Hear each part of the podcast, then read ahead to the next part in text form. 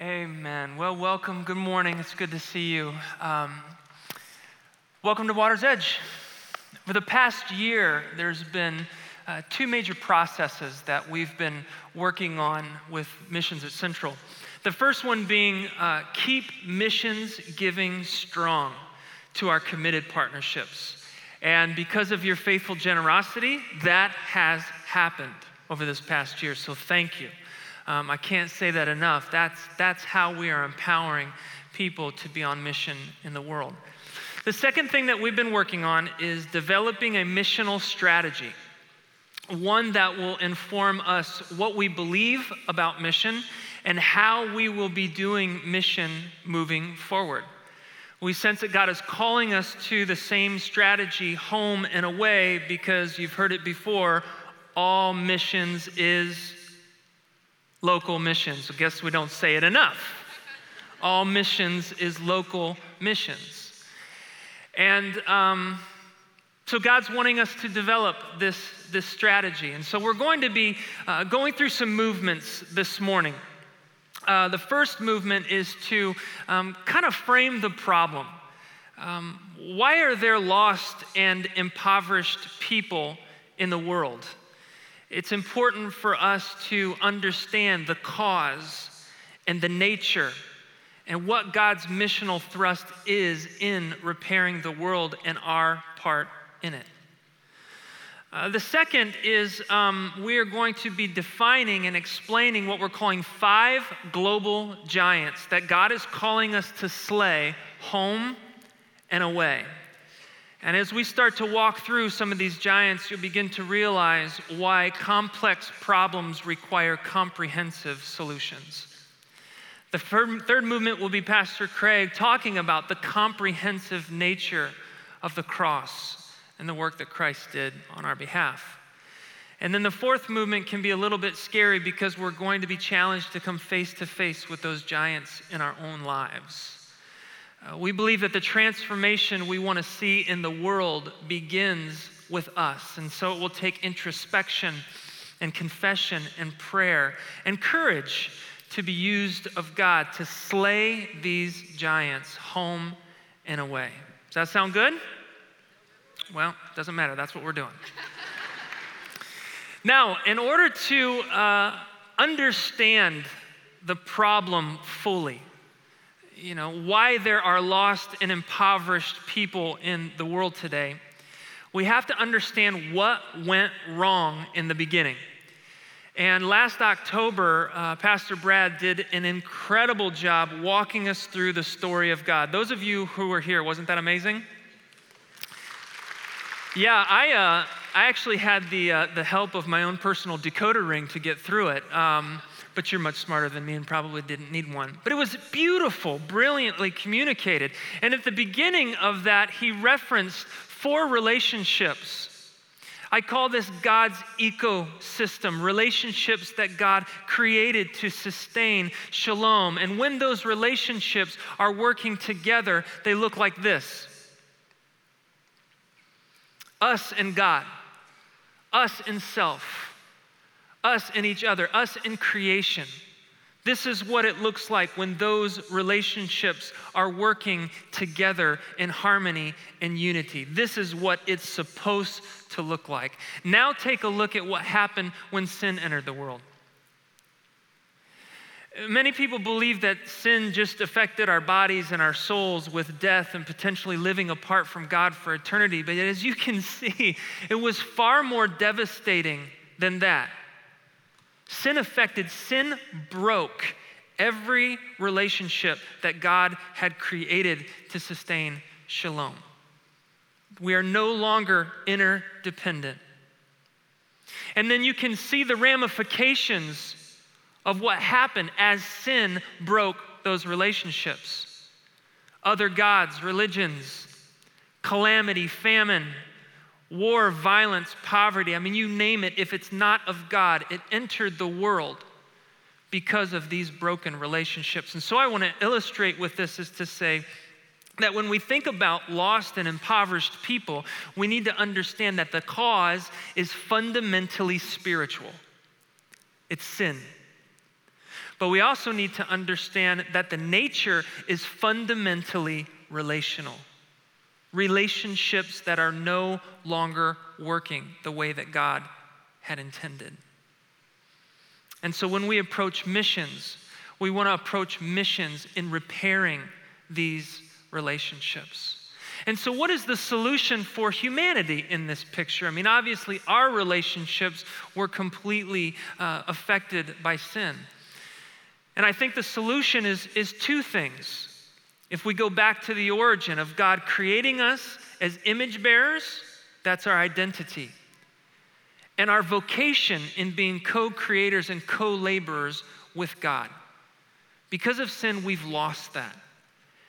And I think in order to recover that, um, one of the most important doctrines in the church illustrates it beautifully. It's the doctrine of the Trinity. You may be thinking, what does the Trinity have to do with missions? Well, to have a sound missiology, it has everything to do with missions. I love all the different ways we've attempted to explain the Trinity. Uh, so that our finite mind, we can wrap our finite minds around it. And some of those illustrations, I, I already see them coming to your head right now. The Trinity is like water solid, liquid, gas. The Trinity is like an egg a shell, a yolk, and a white. The Trinity is like a three leaf clover. I think that's one of the weakest. But my favorite is when people try to talk about the Trinity by explaining how three in one shampoo works. Which is confusing to me because I didn't even know three in one shampoo existed. I thought it was just two in one. So these drastically fall short of describing the mystery and the beauty of the Trinity. And I think one of the best ways to begin to understand this mystery is to look at creation. In Genesis, God said, Let us make humanity in our image. And if you think about the physiological makeup of humanity, we are mind, body, spirit, all at the same time. Take that, water. That adequately reflects the relationship of a triune God in the world. That's what was broken. God wants us to recover our identity as image bearers, as reflections of a triune God in the world. And the other thing is that He created us to be a co laborer, a co worker with Him. So if you think about it, God's creation originated in His mind, was executed through Christ, through the body, and was perfected by the Spirit. What a beautiful picture of us joining into that co laboring, co creating process with our Maker. And so those two things were absolutely destroyed. And so when you look at lost and impoverished people, there's a common misconception that poverty is a lack of material things. And if we apply good developmental practices, we can lift people out of the cycle of poverty and we win. But when you think about mission, God's mission in the world, poverty alleviation, much like salvation alone for the lost is not the sole outcome of mission. Because all humanity cries out for their identity to be restored and their vocation to be restored. And so the houses that we build for widows, the wells that we dig in Bangladesh, obviously people need these things. The Jesus film, absolutely, but we need to understand that what creation is crying out for is to be an image bearer and a co creator with God in establishing the kingdom of heaven on earth. But because of the complex problem of sin, the majority of the world is lost.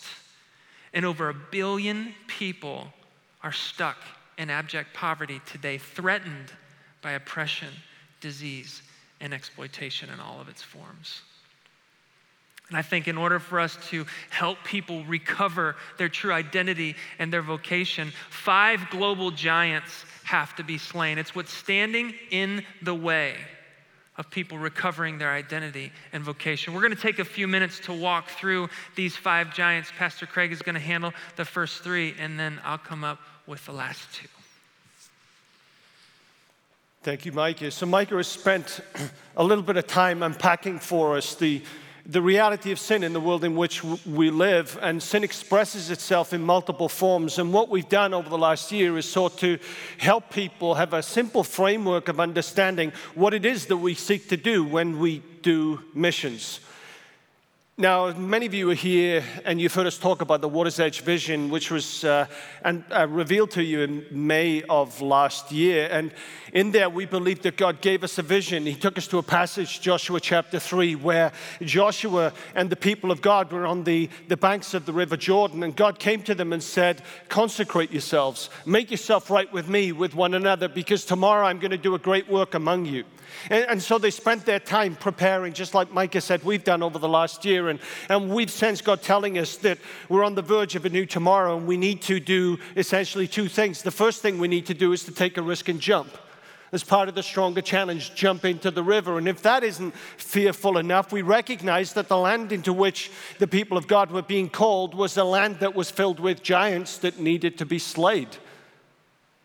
And we just recognize that as we go out of this place and do mission, all mission is local, whether it's here or whether it's across the world, there are giants that need to be slayed. And we believe that there are five expressions of sin that hold people lost, hold people in bondage, and prevent them from experiencing the, the hope and the life that Jesus offers.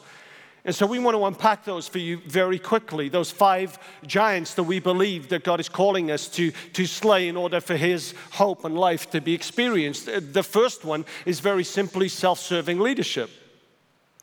We believe that people experience despair, despondency rather than hope and life because leadership in so many forms is self serving rather than sacrificial. In the scriptures, we, we read this in James chapter 3 and verse 16 For where jealousy and selfish ambition exist, there is disorder and everything evil. This selfish nature, the selfish drive of humanity, is revealed to us quite early on in the scriptures. In fact, this selfishness in leadership is seen as early as Genesis chapter 11. It's the story of the Tower of Babel. And there we see a group of leaders gathering together, recognizing, in a sense, that they are image bearers. To be an image bearer is essentially to recognize that you have authority, but God's call was to use that authority in all vulnerability, in humility. Uh, the perfect expression of that, of course, is Jesus Christ Himself. There has not been anybody who has ever entered this world that has perfectly balanced authority and vulnerability as did Jesus. In Him, the fullness of the Godhead existed in bodily form, all authority, and yet He was born in a little town of Bethlehem in a manger in all vulnerability. And so, quite early on in the scriptures, we, we recognize humanity getting to grips with its authority, but rather than expressing itself in vulnerability, they do this. Come, let us build ourselves a city with a tower that reaches to the heavens, so that we may make a name for ourselves. Otherwise, we'll be, we'll be scattered over the face of the whole earth. Self serving leadership, making a name for yourself rather than making a name and glorifying the name of the one that created you. So much suffering exists in the world today because leaders serve themselves rather than the people that God sent them to. What's the antidote to this? What's the antidote to Babel? It's actually Pentecost. There on the day of Pentecost, you have 120 frightened people praying in a room, and the Spirit of God comes down. And as the Spirit of God comes down, they start uh, praying and declaring the goodness of God in languages that they can't speak. And the Spirit of God drives them out of the room. And they're driven out of the room and they're declaring the goodness, the wonders of God in these foreign tongues, these foreign languages. And this just happens at the same time as people from all over the known world are actually celebrating the Passover. And then they declare, How is it that we hear these Hebrews, these uneducated people, declare? Declaring the goodness and the wonder of God in our own language. Uh, what a contrast between the two stories. On the one hand, you have people who recognize their authority, and rather than exalt the name of God, they exalt their own name. And on the other hand, you have these frightened, vulnerable, humble people, and there the Spirit of God falls, and there the authority is seen, the power is seen. And all of a sudden, God declares his plan that he is going to bring together the peoples of the world, he's going to unite divided peoples of the world through the ministry of the church. Giants need to be slain. And one of the giants that needs to be slain in this world is the idea that leaders exist to glorify their own name. We believe that leaders are called, image bearers are called to bear the name and the glory of God using the authority that He has given us, matching that with incredible vulnerability. If we do not do that, what we witness is idolatry, and idolatry always leads to injustice self serving leadership. The second giant, the second expression of sin in the world is this whole idea of spiritual emptiness. Soon after the Babel story happened, the people of the world are scattered. And there we see relational conflict entering in. Another word, a religious word for this idea of spiritual emptiness and the task that we're called to is this idea of the ministry of reconciliation spiritual emptiness, relational conflict happens in the world because there is a relationship that has been distorted. And that relationship that has been distorted is actually the relationship between God and us. And the scriptures teach us that when we get ourselves right with God, we put ourselves in a position to get ourselves right with other people. The ministry of the cross does that. The controlling power of sin that turns brother against brother, sister against sister, mother against father is actually destroyed through the work of the cross. This is Paul's point in Ephesians chapter 2. Uh, I love this passage. Ephesians chapter 2, 14 through 20. Paul is writing about the work of Christ at the cross. He's in prison in Rome as he writes this, and in verse 14 he says, For he himself is our peace, who has made the two groups one, two groups one, yet the Jews and the Gentiles. He is our peace. He has made peace, not only with God on our behalf, but actually with ourselves on our behalf. And how did he do this? He has destroyed the barrier, the dividing wall of hostility. Now you've got to understand, when Paul writes this, he's in prison in Rome. Do you know why he's in prison in Rome? He's in prison in Rome because in Acts chapter 21, he is accused of taking a Gentile into a part of the temple that Gentiles weren't allowed. He had taken, so the accusation went, Timothy, who was supposed to be a Gentile according to the religious leaders, he wasn't. He had taken Jim- Timothy past the wall that separated Jew from Gentile. That's why he's in prison. And I imagine as Paul is writing this, he's thinking about that moment and thinking, people of God, can't you see what God in Christ has done? He has actually destroyed this wall once and for all. Because when we are made right with God, we actually can be made right with one another. If there's ever a time when the church needs to reclaim this truth and this symbol, I believe it's in our nation right now. Rather than talking about Black Lives Matter and the Dallas Five, the church needs to recognize Jesus has destroyed the dividing wall of hostility. And if I've truly understood what Jesus did for me, and what the Father has done for me in restoring that corrupted image, I will have no problem sorting out my differences with another person because their sin before my eyes is nothing like my sin before His. And so so many problems happen in this world because we have forgotten that we are ministers of reconciliation. And we believe that a giant that needs to be slain in this world is this whole idea of spiritual emptiness, reconciliation. And in proclaiming the message of the cross to be reconciled to God, we are building a foundation for people to be reconciled the one to the other. The third giant we believe that needs to be slain is this whole idea. Oh, I forgot this part. Apart from the cross, there is, not, there is deep alienation between those from different backgrounds. That's the, me- the meaning of Ephesians chapter 2. The cross gives us hope. The third giant is, is this one multifaceted illiteracy. I, initially, this may, may escape us as a consequence of sin, but it, it's there. You see, because of the presence of sin, there isn't the knowledge available to people to make the right choices that lead them to experience the hope and life that Jesus offers. Two scriptures amongst many that I could give you. God came to the prophet Hosea and he said this My people are destroyed, they're perishing. That's the word. They're dying through a lack of knowledge.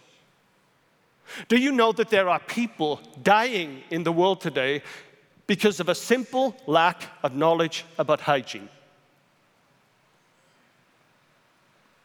People are dying, even since the part of the service, because they lack simple knowledge. The context there in Hosea is essentially that they are dying because they do not have the knowledge of the Torah, of the law. Many of us think that the, the Torah simply means the law, but it actually means the guiding principles of God for right living.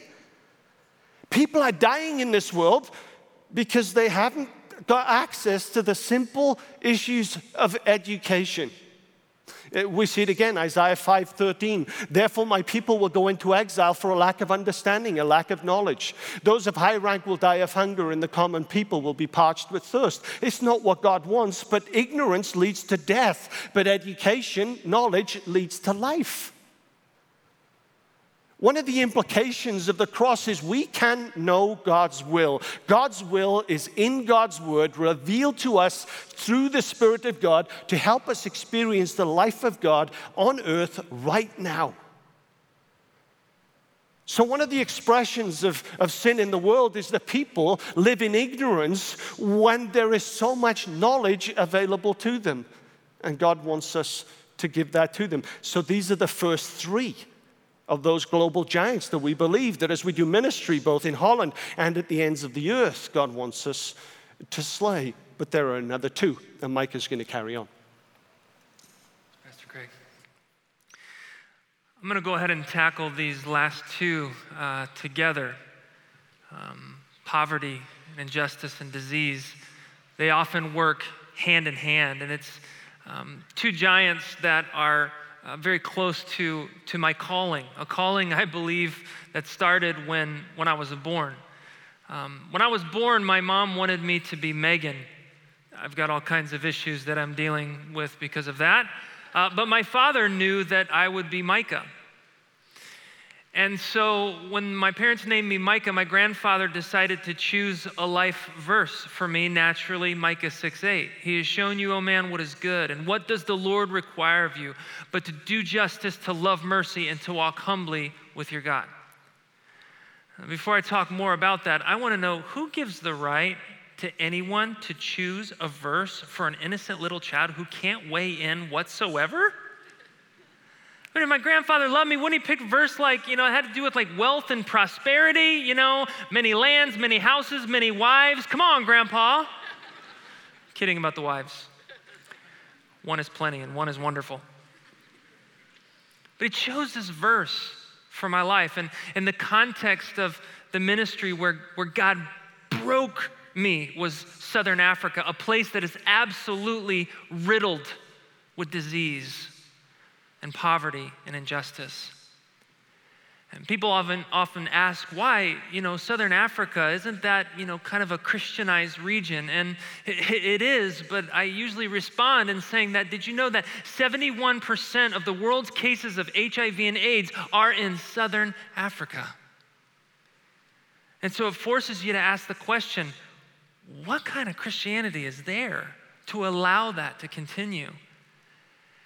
It's very common for someone who is infected with HIV or contracts HIV to seek a cure. They'll go to the clinic or the hospital. If that doesn't work, they'll go to the church. If the church doesn't work, they'll visit the witch doctor. The witch doctor will invite them in all kinds of animistic practices, animal sacrifices, even human sacrifices. If that doesn't work, they'll sell them the cure. And you wouldn't believe the depth of lies surrounding a cure for HIV and AIDS.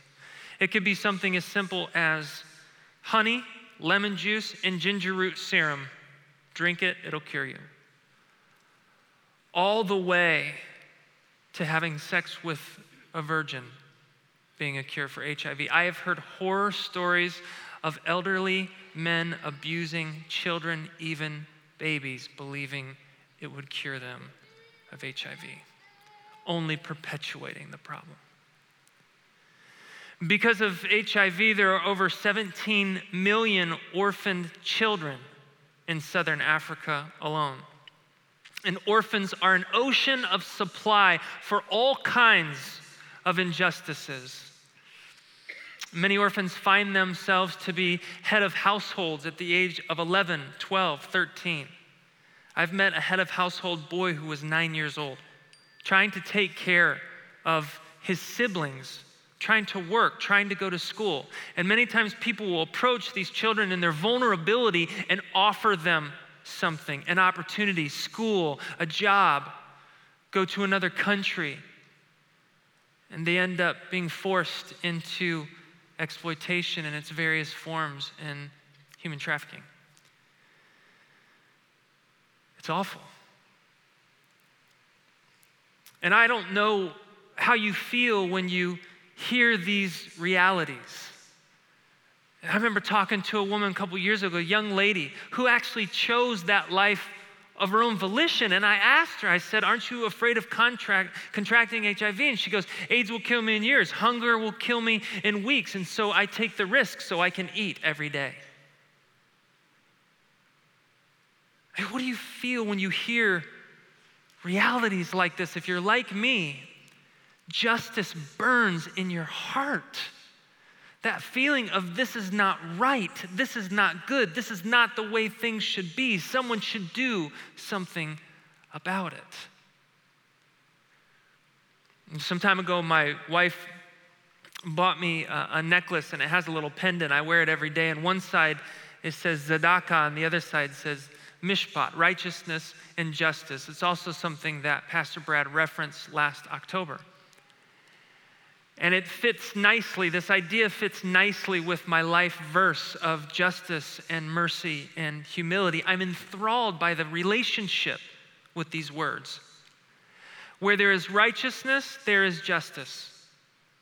The inverse is true as well. Where there is unrighteousness, there is injustice. These words are inextricably linked. And if we go back to the root of lost and impoverished people being spiritual and the nature being relational, we begin to see how the unrighteousness of one can lead to the injustice of many. Predatory lending practices on Wall Street lead to poor people losing their homes.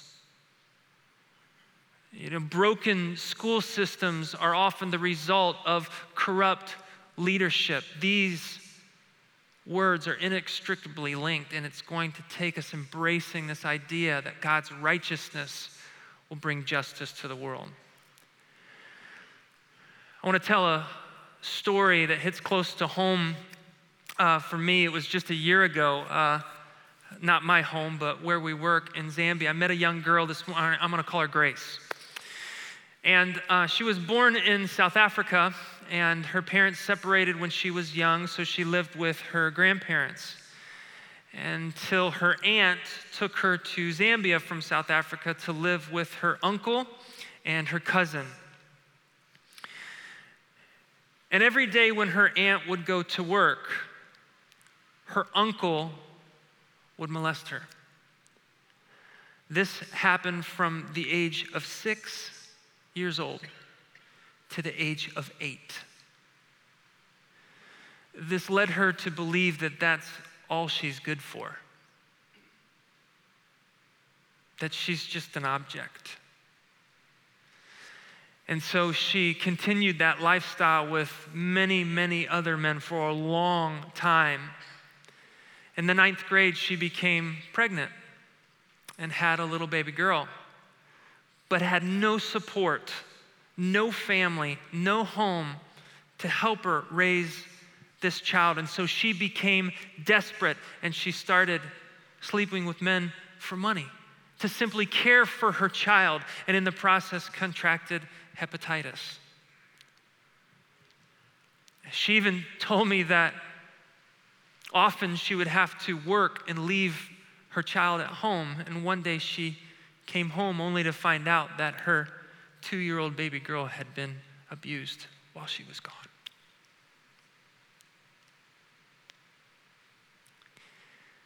I hear stories like this all the time. And when she tells me this story, justice burns in my heart. I want to show her what it's like to have a good father and a healthy family and opportunities like I did. But at the same time, I want to rectify her situation. I would have loved to prevent all of that in her life, but I also want to rectify her situation. I want to make it right, and I want justice for those guys who treated her like an object. Justice burns. I asked Grace if she had forgiven all of those men, and she said, Yes.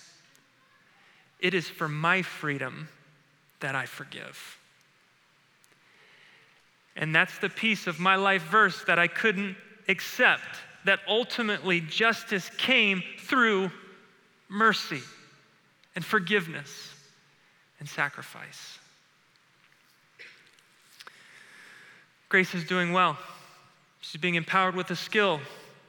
She's in school. Her baby's well cared for. And miraculously, she was healed of hepatitis. It's unbelievable.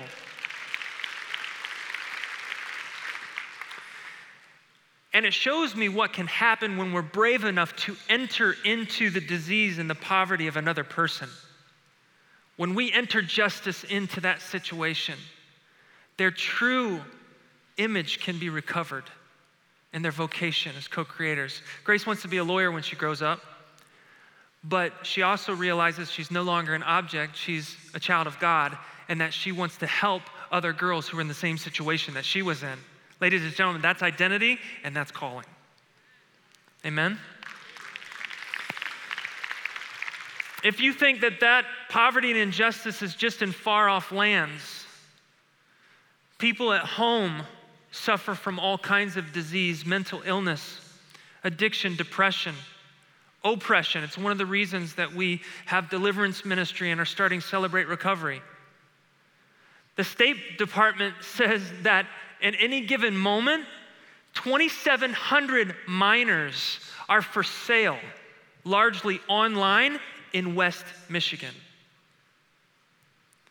Ladies and gentlemen, disease, poverty, and injustice are here at home. And without the comprehensive work of Christ on the cross, there would be no hope whatsoever. And Pastor Craig's going to speak to that. These are all, these giants are all expressions of the controlling power of sin. But the good news is that when God sent his son into the world, he envisaged a world where the controlling power of sin would be broken once and for all. That it would no longer have the hold on this world that it once did, and that through the sacrificial work of Christ on the cross, every person would receive the opportunity to step into a relationship with God that would give them the power they need to break free of the controlling power of sin and all of its consequences. This is what theologians call the comprehensive nature of the cross. That there's far more to the message of the cross and to the, the Christian gospel, the good news about Jesus, than simply offering someone a free pass into heaven when they die. But sadly, in the Western church over the last two or three decades, that's what the gospel has been rendered to. That's what it's been about. I remember as a teenager going to church twice a day. Many of you will remember those days, right? You go once in the morning, you go once in the evening. In Wales, you would go in the morning if you were a believer, if you were a follower of Jesus. And so we would go in the morning. There would be communion. There would be these prayers from the, I'm just going to say this as it is, as I, as I experienced it, from the older folks that would seem to go on and on and on and on. Then we'd have communion. Somebody would share a message for 15 minutes and we'd go home. And then we come back at six o'clock on a Sunday evening, and this would be the gospel service. This would be the service where we were supposed to invite people to come to church who didn't know Jesus. They'd hear the gospel, and then they would respond to it. And so every week we would go there.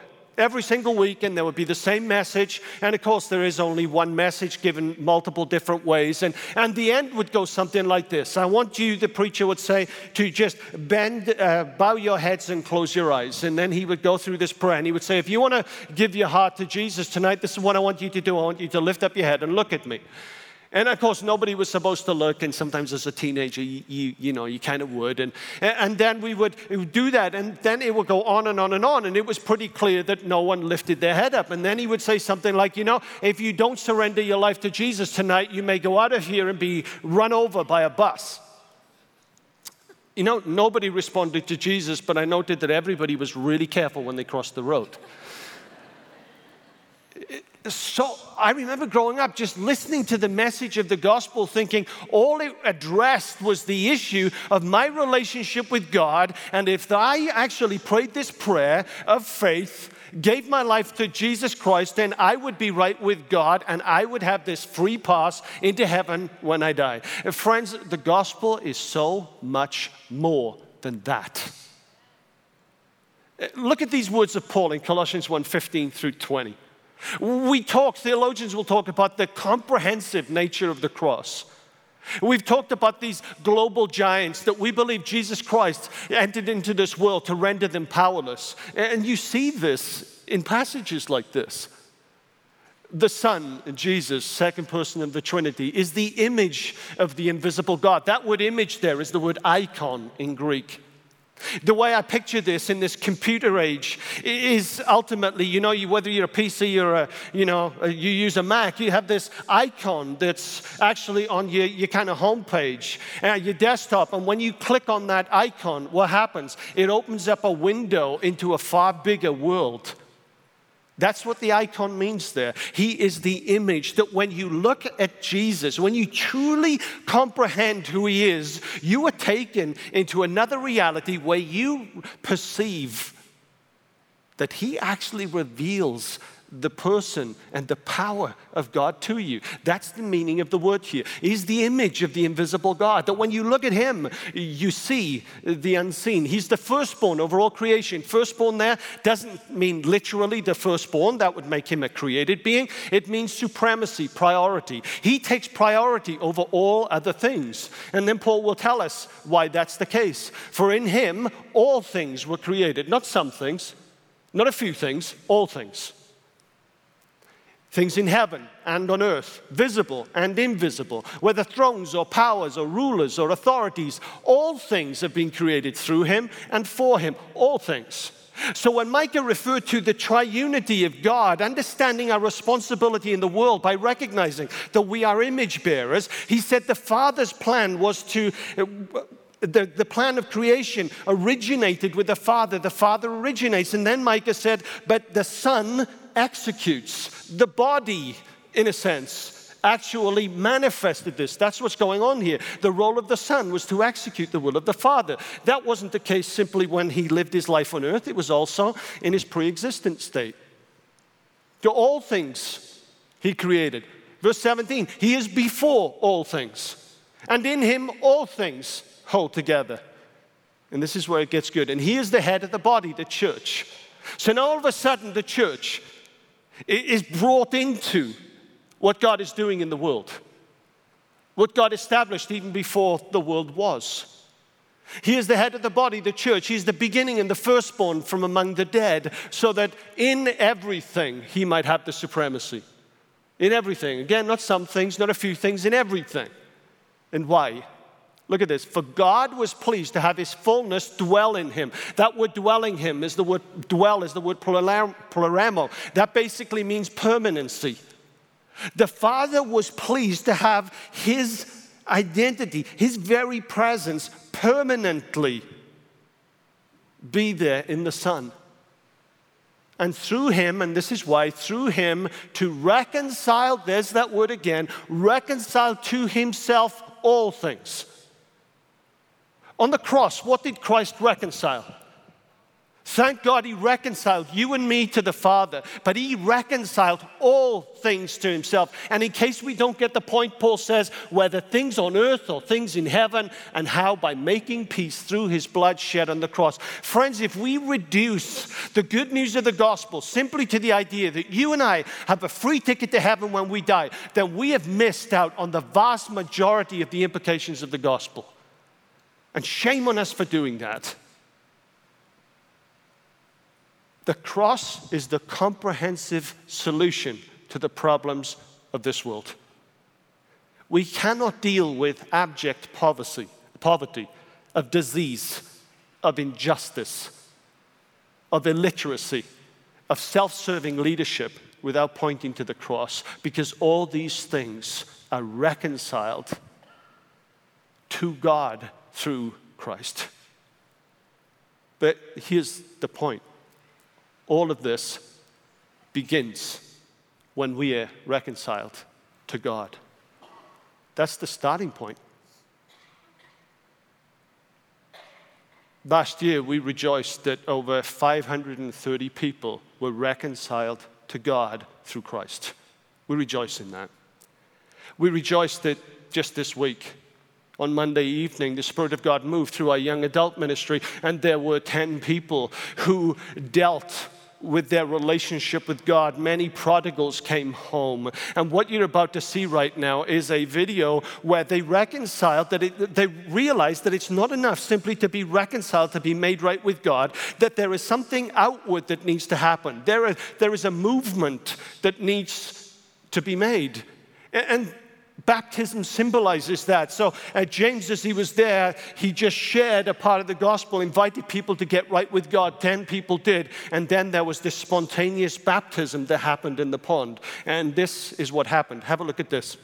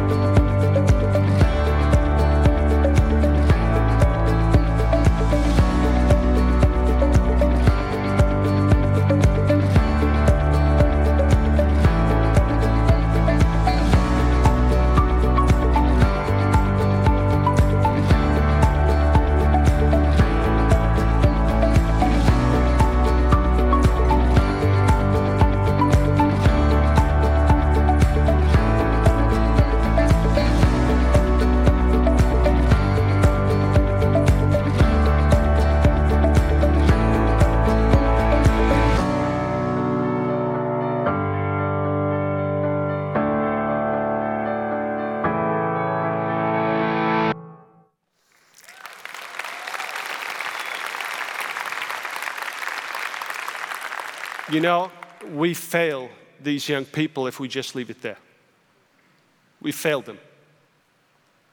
Because the gospel is about so much more than simply these folks being made right with God. They are image bearers of God. That means they have been endowed with authority that they express vulnerably to go into the world and to restore that which was broken. I rejoice that a number of those uh, uh, were prodigals. Their parents, some of you in this room, have been praying for a long time for your children to come home. And this is just the beginning. They're home.